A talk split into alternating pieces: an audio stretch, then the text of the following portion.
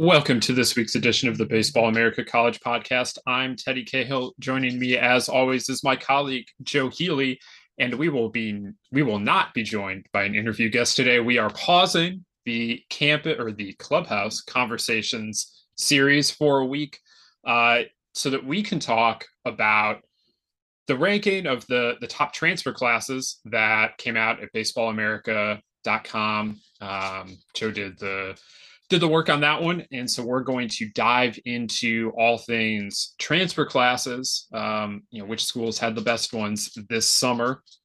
We're going to dive into that today on this edition of the Baseball America College Podcast. If you are not subscribed yet to the podcast, you can find us on all of your favorite podcasting apps Apple Podcast, Stitcher, Spotify, wherever you find the podcast. Uh, hit that follow or subscribe button and we at you week throughout the off season.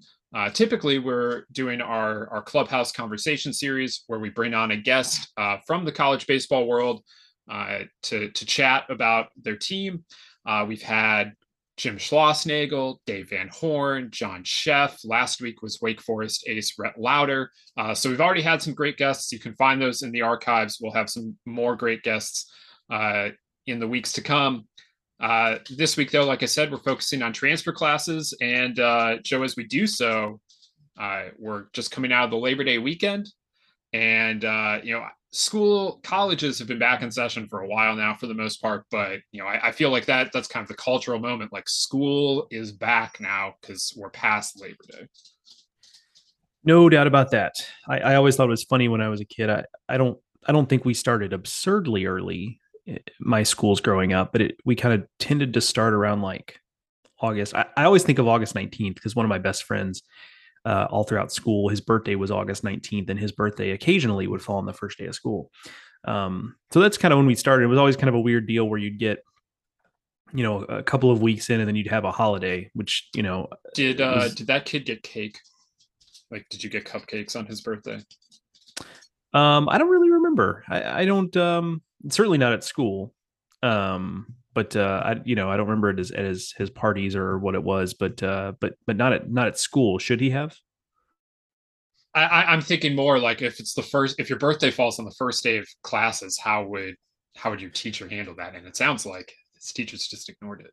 Yeah, well, to, to be to be to be fair, uh, we became friends. He moved to our area like in fifth or sixth grade. So like by the time he was kind of at an age where the teachers were kind of doing less of that kind of stuff. If we had been friends in first grade or second grade, maybe it's a different story. But um, not that your birthday should not be celebrated as you get into your adolescent and teenage years because it should, but it's just it's just kind of different. So um but his party was often like the weekend before school started, which always has like that. I don't know about you, but I, I, this will not probably not shock uh, certainly not shock Teddy, and maybe not even our listeners who have been listening to listening to me for several years now. But um, I was always that kid that had a hard time if I was at a part like a you know his birthday party or some other kind of event the weekend before school started. I had a hard time having fun because I was just so burdened by the fact that I had to go back to school next week.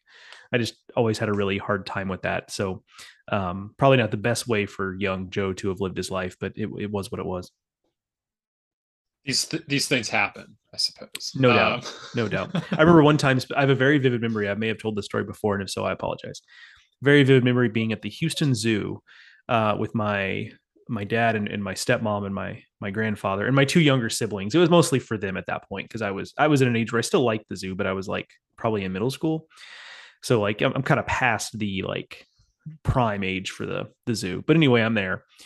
And i had done the math in my head to figure out where exactly was the midpoint of the summer. And I remember sitting on a bench with my grandfather uh, while my younger siblings were off doing something and we were like eating ice cream or something. And I looked at him and I was like, you know, today is the midpoint of summer. It's all downhill from here. and he just kind of was like, well, that's a terrible way to look at it. like, but that's uh that's what it was. Uh, I'm glad I'm glad you did that math. it's about the only math I was good at, I guess. Uh, all right. Well, let's get into some rankings math. That's some math that we're we're pretty good at here at Baseball America. Um, transfer class rankings is something that we only have been doing for a couple years now because it wasn't really relevant prior to the existence of the transfer portal and now obviously very relevant over the last two years as the one time transfer exemption uh, has been put into place by the ncaa uh, this year lsu brings in the number one transfer class uh, that's no surprise if you listen to whatever episode it was a few weeks ago when we talked about uh, the most impactful transfers in college baseball as LSU brought in uh, both number one and number two on that list. So, uh, yeah, definitely no surprise that LSU ranks number one, Joe. But, uh, you know, we've talked a lot about Tommy White and Paul Skenes. Obviously, those two are all Americans. That's a big part of the reason why LSU is number one. But uh, do we want to get a little deeper into the class here? Not that you need to go much deeper to find a Thatcher Hurd. He just was injured uh, for a lot of this year, and that's probably why he wasn't an All American as well. But they do have more than just White and Skenes. Yeah, no doubt. I mean, Hurd, it's easy to forget now, but Hurd was trending towards maybe being the best freshman arm in the country when he when he went down with injury. I mean, his his numbers at the time he went down are just absurd. A 106 ERA in, 30, in 34 innings, and the stuff was really good and, and all of that. So, um, he's obviously, you know, if he's healthy, and that's the big question. I mean, all, all signs point towards him being healthy and ready to go. But um, assuming that's the case, like UCLA could have, you know, that that could be your Friday guy right there.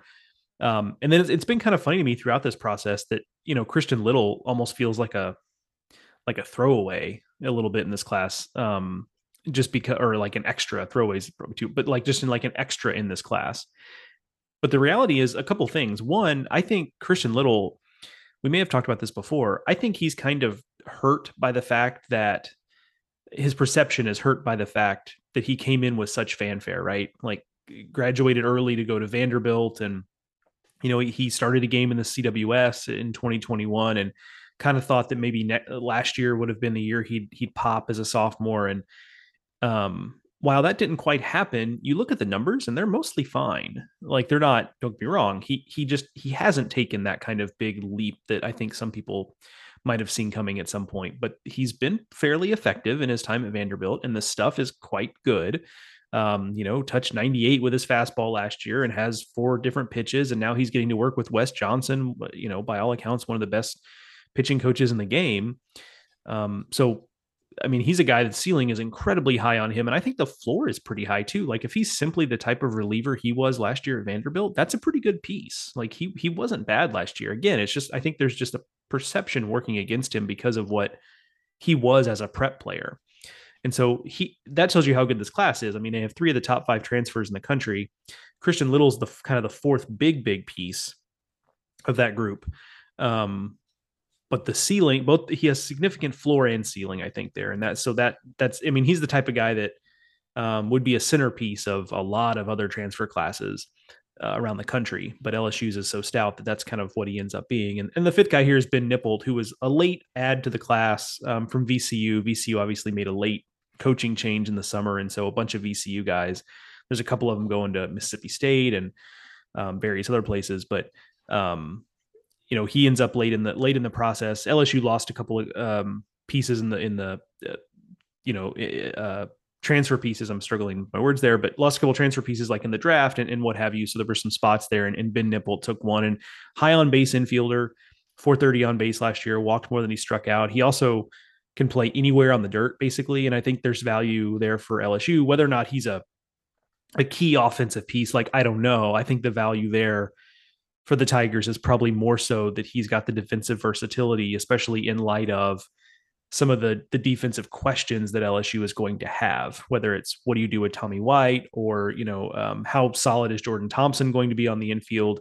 Maybe he's a guy who could you know be someone to at least fill a part-time role there to give them a little bit more of a steady hand defensively. So that's that's kind of i feel like just a true depth piece in this class. But again a guy who was very successful at a good vcu program last year and it just speaks to how good this class is overall that he, that he really truly does just feel like a depth piece.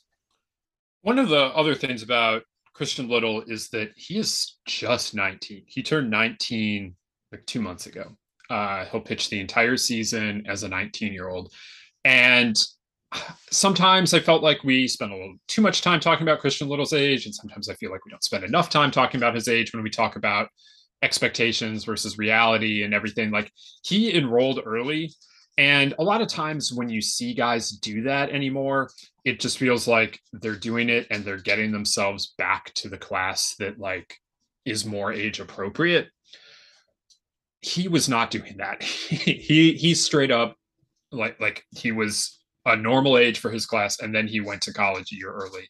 And if anything he might have been on the younger side of, of his class. He'll be he doesn't turn 20 until next july. Um, so there's the, the point of that is there's still a lot of room for growth for him.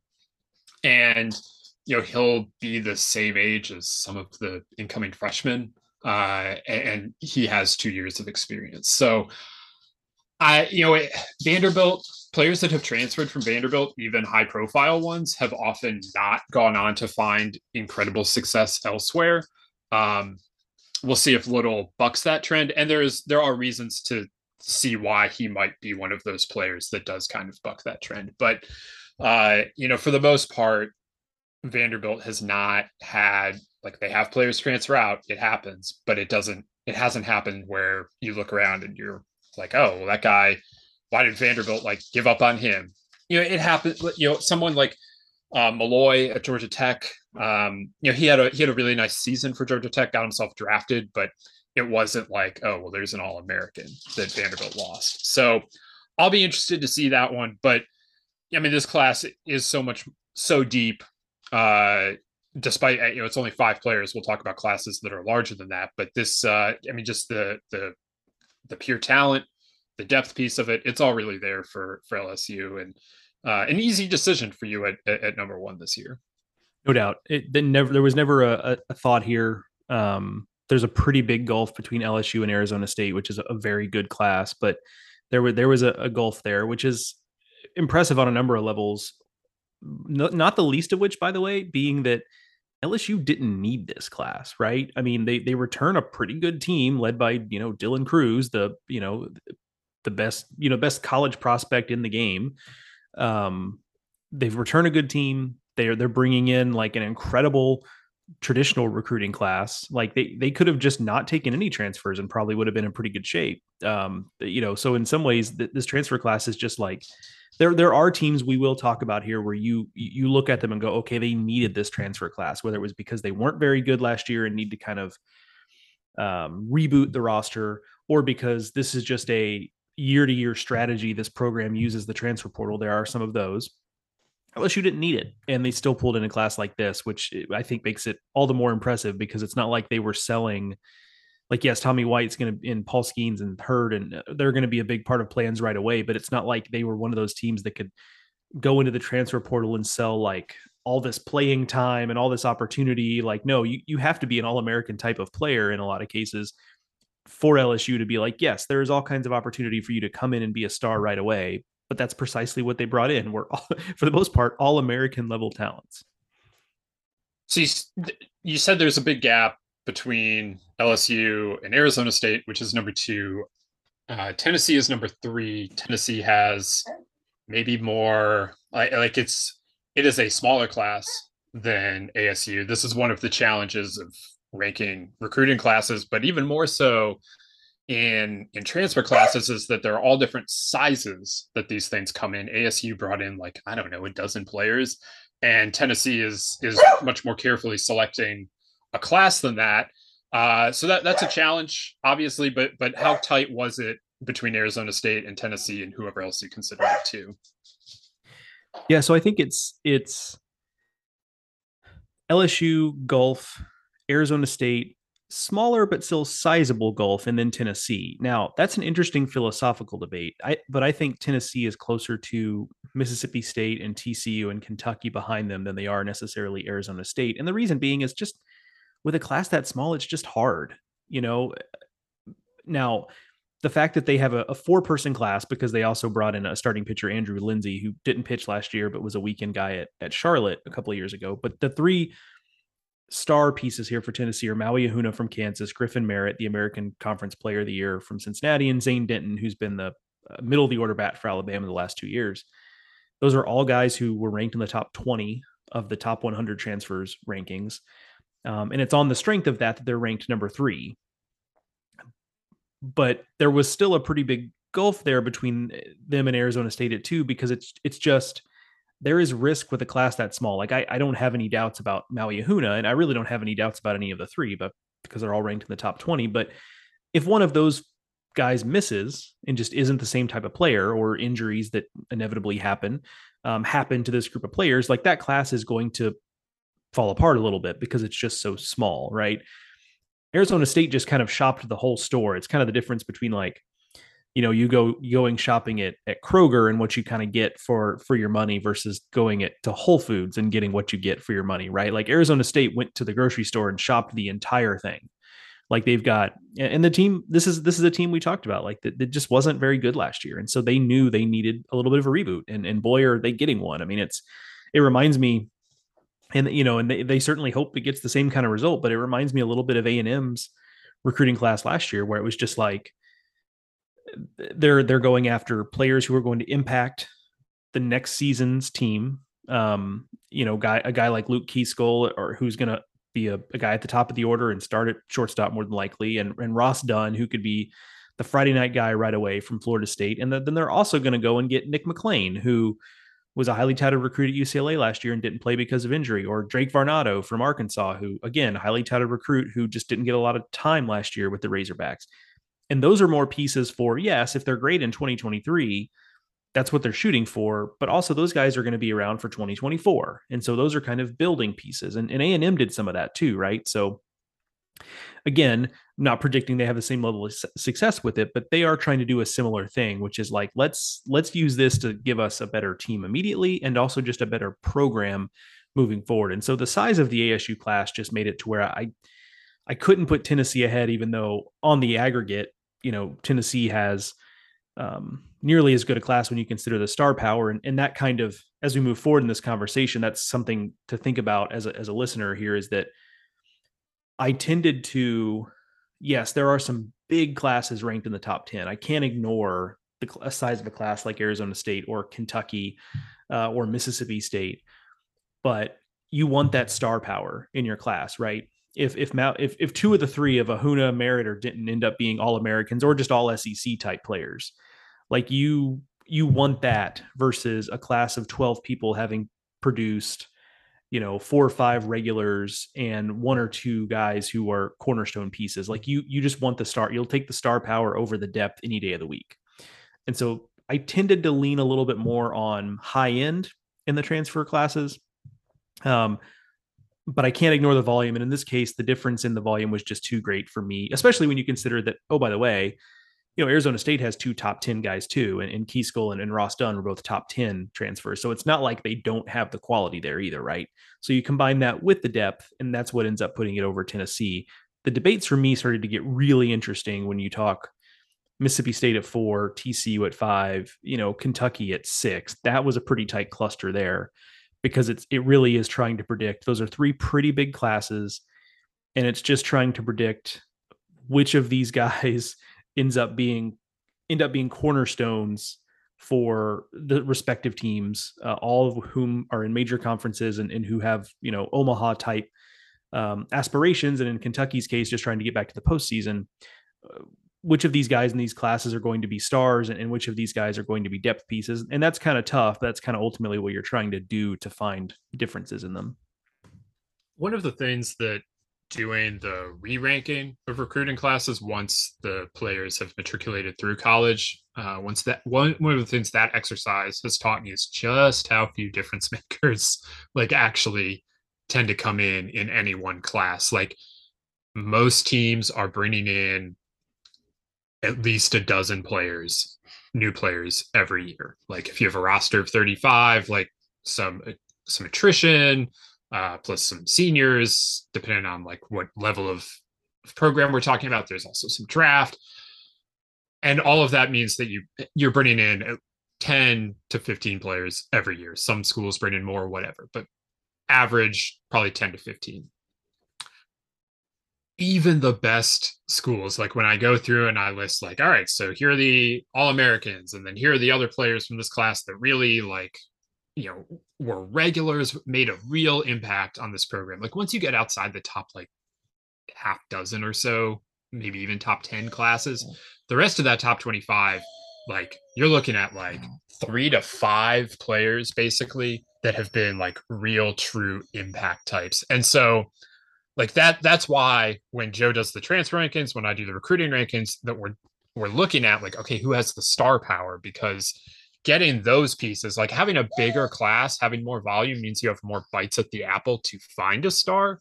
But if you have the bigger deal guys coming in, like it, that, that's just that is like a natural guiding light because those players are as rare as they are. Yeah, I think that's exactly right. It's it's easy to focus on kind of the depth, but but really you're looking at you know you're you're trying to get in in a big class, whether it's recruiting or transfer, you're trying to get one superstar, a couple guys you could call stars, and then if you get a couple of productive players out of the rest, you're doing you're doing pretty well. And um, you know, I think one of the things that's interesting about this group, by the way, just as like kind of like wrap up my thoughts on the the high end of this list is you see first of all the SEC prominence and when people ask like you know who's benefiting from the transfer portal it's clear the SEC has has cleaned up in this regard um you see teams that just kind of the transfer portal is what they do right it's only been a couple of years but I think we can say confidently that the transfer portal is just going to be part of Kentucky's strategy moving forward. And I talked to Nick Mingione about that a little bit for the piece I wrote about what it's like to to work in the transfer portal for coaches this this summer. And you know, he he was he's pretty open about like transfer portal's opportunity, you know. Um, you know, opportunity for players, opportunity for programs, like there's just opportunity there. So clearly they see value there. But then outside of that, you see and you see Arkansas in the top 10 and and they don't take as big the, the big classes, all this one's a little bit bigger than the ones they've taken in past years. Their classes aren't as big, but they tend to do a very good job of like, okay, where do we have holes? And then who can we put in those holes immediately?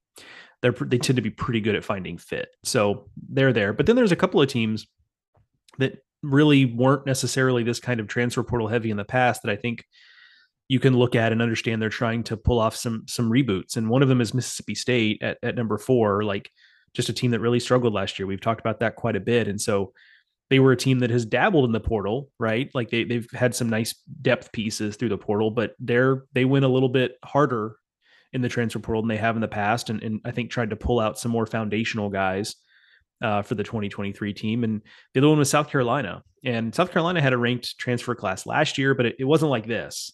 It was you know a small handful of guys, and, and that that worked in some cases and didn't work in others. Um, but this this is more of a whole hog situation, although I guess whole hog would describe more Arkansas. But this is definitely like a shopping the whole store situation for South Carolina. They they were looking for a little bit everything in the transfer portal, and they they seem to mostly have found it because it is a pretty pretty diverse group of guys who do different things and have different skills and, and play different positions. But it it's always interesting, especially at the top of these transfer classes, uh, transfer rankings, to think about the motivations behind why a team went the way they did in transfers. And I think that's there's some commonality there with some of what you see in the top 10 are, are teams that either A, it's just a part of their larger recruiting strategy, or B, knew that, hey, if we're going to be better in 2023, like we need to hit the reset button pretty hard. And the transfer portal is a way to do it. All right, we're going to take a break here and we'll be back with uh, some more transfer talk here in a second. We're driven by the search for better. But when it comes to hiring, the best way to search for a candidate isn't to search at all. Don't search, match with Indeed. If you need to hire, you need Indeed. Indeed is your matching and hiring platform with over 350 million global monthly visitors, according to Indeed data, and a matching engine that helps you find quality candidates fast. Ditch the busy work. Use Indeed for scheduling, screening, and messaging so you can connect with candidates faster. And Indeed doesn't just help you hire faster. 93% of employers agree Indeed delivers the highest quality matches compared to other job sites, according to a recent Indeed survey. What I love about using Indeed is how it does a lot of that organizational work for me. I can sort through candidates, I can respond to them, I can schedule interviews all through Indeed. Leveraging over 140 million qualifications and preferences every day, Indeed's matching engine is constantly learning from your preferences. So the more you use Indeed, the better it gets. Join more than 3.5 million businesses, including Baseball America, that use Indeed to hire great talent fast. And listeners of the show will get a $75 sponsored job credit to get your jobs more visibility at Indeed.com slash Baseball America. Just go to Indeed.com slash Baseball America right now and support our show by saying that you heard about Indeed on this podcast. That's Indeed.com slash Baseball America. Terms and conditions apply. Need to hire? You need Indeed. All right, Joe, I want to talk a little bit more about some of these bigger classes. Um, so, I mean, we're talking ASU, we're talking Mississippi State, we're talking South Carolina. Uh, I don't really want to talk A&M. They don't really fit the broader question here. I guess we can also talk Kentucky. These are teams that are all trying to reset. They missed the tournament last year. Um, you can throw Missouri in. Any anyone else that I haven't mentioned. Bigger class team that missed the tournament last year who was actually going to be successful at it. We saw what Auburn and A&M did last year, missed the tournament, brought in some key transfers, ended the year in Omaha. I'm not asking you to pick which one of these teams is going to Omaha, but which one of these teams is going to be much better than anyone realizes right now or is expecting just based on what you would traditionally look at in terms of well they weren't very good last year so like how much of an improvement are they going to make this year so which which teams did you give me there to choose from, just to make sure I don't take someone off the board? Uh, Hail State, South Carolina, mm. Arizona mm-hmm. State, Kentucky. Mm-hmm. If you're into Missouri, uh, really anyone that missed the tournament last year and has a larger class is is what I'm looking at here. So like not an A and M, like they have yeah, a yeah, bigger yeah. class, but like they're going to be good next year. We know that. Yeah. Okay. That's that's fair. Um. So I kind of like from a so let me. I guess also though, if somebody has a bespoke class that is going to change the fortunes of the mm-hmm. program, like I'm into hearing about that too. I just find that to be less likely. Yeah, for sure. Like, so I actually really like just this is not an option you gave me, but let me throw a couple of just other little side things out here. I really like TCU's class, not a a team that did a lot of this last year, and they even lost the best piece of it. Cade Morris ended up staying at Nevada, and he could have been, you know, he could have been the ace of the staff, but I really like Austin Davis as a defensive player, good on base guy. Trey Richardson, athletic middle infielder. Hunter Hodges, maybe the nastiest reliever on the Cape this past summer. Sam Stoutenborough, veteran starter. Ryan Vanderhei, whose stuff is better than his numbers at Kansas. Like, it's, it's a pretty good class. So, like, that doesn't quite qualify, but like, I just wanted to kind of shout out that, like, hey, this is a, a new entrant into kind of this this space. I will also give a shout out here to Arizona State. They're not the answer to the question because I don't know how much better they're going to be. I will just say that the on ramp to being improved is a little bit easier in the Pac 12. So if you told me Arizona State is, you know, they were a team that finished eight in the Pac 12 last year, if you told me that they're third or fourth in the Pac 12 and a solid regional team, like I would, I would 100% buy that. But I'm not, I'm going to throw them out because I don't think that's quite the right way to look at that. So to answer your question more honestly, I think Mississippi State is the team to look at here. Um, because I I think when you look at transfers, I think it's important when you when you're trying to gauge impact. I think it's important to look at the profile of what we know has been successful um, when it comes to transfers. And we don't have a lot of data here, so this we could reevaluate this in two to three years and, and get a completely different answer but there is a pretty long track record at this point of if a player is a mid-major player or just a smaller you know because they have a guy landon gartman from memphis right? It's not really a mid-major the american athletic conference but like you know what i mean a smaller program. If they put up numbers there and they are good enough athletically and skill wise that the coaches at an sec program or big 12 or acc whatever you want to throw in there goes, that guy can play in our league. Bet I, I I'm confident betting on that guy. So when you look at Landon Gartman, who held opponents to a 175 average last year at Memphis and at a 356 ERA, like if they think he can pitch in the SEC and he put up numbers last year as a freshman, mind you, in a pretty good conference, that's a guy you it seems like you should you should bet on. And Connor Hujsak at shortstop for the VCU, again, a regional team. Um, you know, and he showed like a you know a dynamism with some power and some speed. If they think he's athletic enough to play in the SEC, okay. Like Colton Ledbetter of Samford is coming off of a massive summer.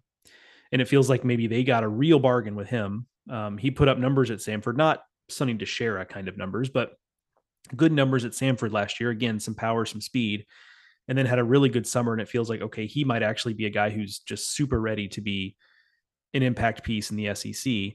Um, Amani Larry from New Orleans, again, dynamic middle infielder. Like he reminds me a little more of like like a Scotty Dubrel type of player, maybe. Um, maybe more of a, a role player as opposed to middle of the order, top of the order kind of guy.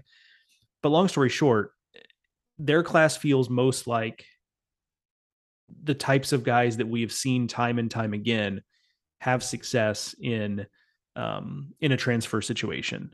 Some of these other classes have a little more prospecting, and I don't mean prospecting in terms of like MLB draft, although that, I guess that's kind of also true. But you know, you look at Kentucky's class, and they do have some proof here. Kendall yule is a, a long track record at Eastern Kentucky. Ryan Waldschmidt, I think, is actually probably like a prospect, a guy who's going to be known in the prospect world. He probably already is, but but they they're also they've got guys like you know that are a little more betting on potential, like Zach Heise from Missouri, who's got good stuff, but didn't really necessarily put up numbers at Missouri. Um, you know, uh, Jackson Gray, who had a bad year at Western Kentucky last year, but was good the year before. So which which version of him are you getting? Or Ryder Giles, who can play a good defensive shortstop and can kind of pitch, but like he was never a star at ECU. Um, so with their class, like there's a little bit more of like projecting and maybe they're just fitting more roles and, and that's, that's all valid, but there is some betting on some potential there. And it's the same way with South Carolina, right? Like they're bringing in Gavin Casas, who is a highly regarded guy going to Vanderbilt who just didn't get much chance to prove himself at Vanderbilt, or Roman Kimball from Notre Dame, who has good stuff and had just kind of so-so numbers last year. Um, or Clemson guys like Dylan Brewer or Jonathan French, who um, have potential but didn't really necessarily show it at Clemson. And so they're betting on kind of unlocking some guys. And I just don't think there's that level of uncertainty when you look at Mississippi State's class. We, we've seen guys with those types of profile have success. And it's it's frankly part of the reason why, like, yes, they just have more players ranked in the top 100 than any other uh, any other program, and that's the reason they're ranked four here. But also, there is just a more. I have a higher level of comfort with the profiles of the types of players they're bringing in from the transfer portal. I have a higher level of confidence that that's actually going to lead to the kind of reboot they're looking for, on top of the fact that they continue to recruit well and all of that stuff is still also true. One more question from me. Florida is number 10. They have Hurston Waldrep. That's the best pitcher in the portal. Um, they have two other players, which is Schiekofer and Dale Thomas, who are more like especially Schiekofer, kind of a depth piece. Dale Thomas will probably play some sort of role. Hard to know precisely. Class is based a lot around having Hurston Waldrep, though. How good does Hurston Waldrep have to be for you to feel like you were wrong to rank them 10? How good does he have to be that they should have been higher, is what you're saying? Correct. Yeah. I mean, yeah, if he's, I mean, frankly, the reason they're not higher is just I would have liked to have seen more than three players here, right? I mean, like they had Colby Thomas, dynamic outfielder from Mercer, and, and he got drafted and signed. Um, you know, if they have him, we're probably looking at a class more similar to Tennessee. It's it's probably closer to five, six, maybe even maybe even higher. Um, yeah, so I they're they're one that was really really tough. I had the same questions I had about about Tennessee, frankly. Um, but yeah, if he's, I mean, if he's all SEC good, like I'm gonna feel like yeah, they should have been. It's, you know, and, and that's frankly right in the, you know, right in the wheelhouse of what Hurston Waldrep could be. If he's all SEC challenging to be all American, it's it's gonna feel like yeah, they should have been quite a bit higher. Which is, you know, this is some of the risk you take ranking this stuff is that you do have to balance, you know. But then again, like it's the same argument for Tennessee, if he's just kind of okay, like 10's going to seem kind of rich for them, right? Because then Dale Thomas is like a nice player, and Richie Schiekofer is maybe a fourth outfielder um, or something, uh, you know, spot starter. Maybe he comes into more playing time than that. But, you know, if Hurston Waldrep is just kind of what Brandon Sproat was last year, which is very good, then it's like, okay, maybe they, maybe 10 was, was correct, or maybe he was even a little bit high. So, um, but his potential is certainly much greater than that. You know, he and Brandon Sproat are, you know, best one two punch in the SEC, perhaps. Like that's you know, there's a, a high level of probability that it looks like just on the strength of him alone should have been quite a bit higher. That's for sure. Yeah, entirely possible that that was the hardest uh, ranking that, that, you had to deal with here is uh, is how to deal with Florida. Uh, the full 20 or 25, however many classes join, the full 25 is available over at baseballamerica.com. Make sure to uh, to check it out there. Joe, did you have any any parting thoughts, any teams that just missed that you wanted to shout out? Yeah, it's a good idea to, to shout out some of the just misses because I, you know, it one thing that I noticed about this is this was a lot harder this year. Like last year, trying to get to 25, I didn't have to work that hard to get to 25, but there were definitely some classes at the back of the 25 that I was just like, eh, you know. Um, so shout out Notre Dame uh, and Clemson, who had smaller classes, but both had two players ranked in the top 100. They were both in, in the mix. Long Beach State has an interesting class, and they they lost some guys, right? Juaron Watts, Watts Brown, most notably, but they bring in an interesting class of like some proven guys from some from lower levels, and um, that was kind of an in- interesting class to me. Rutgers brought in an interesting class, and those Northeastern teams, because UConn also has an interesting class, those are kind of tough because those schools are kind of taking advantage of the fact that lower division baseball is a big deal in Northeast. Like D3 baseball is a, is a big deal in Northeast. And they get a lot of players that are super proven from those levels, and you just don't quite know what to do with that. So uh, that is an interesting dynamic there. So th- those were teams that were kind of in the mix. And I think at the back of this, you start to really see volume in some ways kind of rules the day at the back. You do see smaller classes, shout out Oregon, kind of at, at the back, but you do start to see more volume plays, uh, most notably with Kansas at 25. And boy, you want to talk about just completely starting over from a roster standpoint. And it makes sense. They, they weren't good last year and they lost most of their best players into the transfer portal before Dan Fitzgerald was even hired at KU. Um, so they they needed it and they're getting it. And boy, will that be interesting to watch play out uh, next season because it is. You talk about classes that are long on projection and short on proven performance. I mean, this is one of them where it's it's a lot of guys dropping down from Texas and Texas Tech and Tennessee and LSU, and just hoping that a certain number of them are um, you know ready for roles that they weren't going to get in their previous program. So you do start to see more numbers at the back of this thing because you know you, start to run short on the, the high end guys as, as you get here. So that's where really you know there's probably somebody from you know 18 to 25 that is going to have a superstar pop you know a Sonny DiChiara type thing um, that is going to look like it was ranked entirely too low. And there's going to be uh, one or more of these massive massive classes here that are just not going to have much impact at all and it's just going to be kind of just filler. And then it's going to be a, a, class that that probably shouldn't have been ranked. And that's just kind of the that's true of recruiting classes as well and that's just kind of the way this uh, this plays out. No my recruiting rankings are perfect.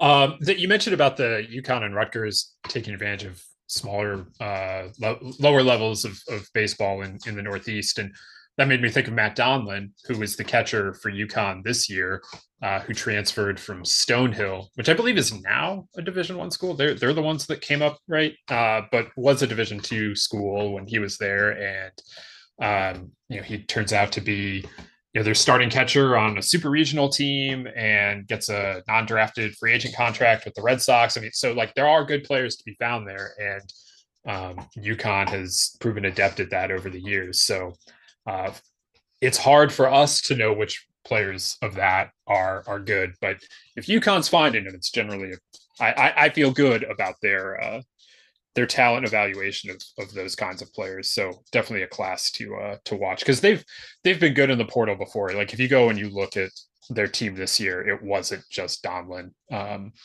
you know, Justin Willis came in as a transfer. They they had they have been good at at this, and um, you know, for a program like them, that that's uh, that's been a real advantage for for what they've they've been able to do over the last several years. All right, that's going to do it for us today here on the Baseball America College Podcast. Again, if you want to see the full top 25 uh, of the best transfer classes in the country, that's at baseballamerica.com. Our traditional recruiting rankings are coming, still probably about a week away as, as you listen to this. Uh, I have to finish up my uh, my 25. Um, but you can find all of that over at baseballamerica.com. So even though it's the off season, still plenty to read uh, if you're into the college baseball and if you're into the pro side. As the minor league season wraps up, there's plenty to read about that as well. You can follow Joe and me on Twitter. I'm at Ted Cahill. Joe is at Joe Healy BA. Make sure you're subscribed to the podcast, your favorite podcasting app. You can find the Baseball America podcast and hit that subscribe or follow button. And we will continue coming uh, to you once a week throughout the off season. And next week, we'll get back into our clubhouse conversation series, I think. Um, Joe and I haven't planned out that far. It should be a return unless unless we end up talking recruiting rankings. We'll find out. So make sure you're subscribed, uh, and you can find the full archives of the the Clubhouse Conversation uh, series on your your favorite podcasting app as well. Until next week, thanks for listening. For Joe, I'm Teddy. We'll talk to you then.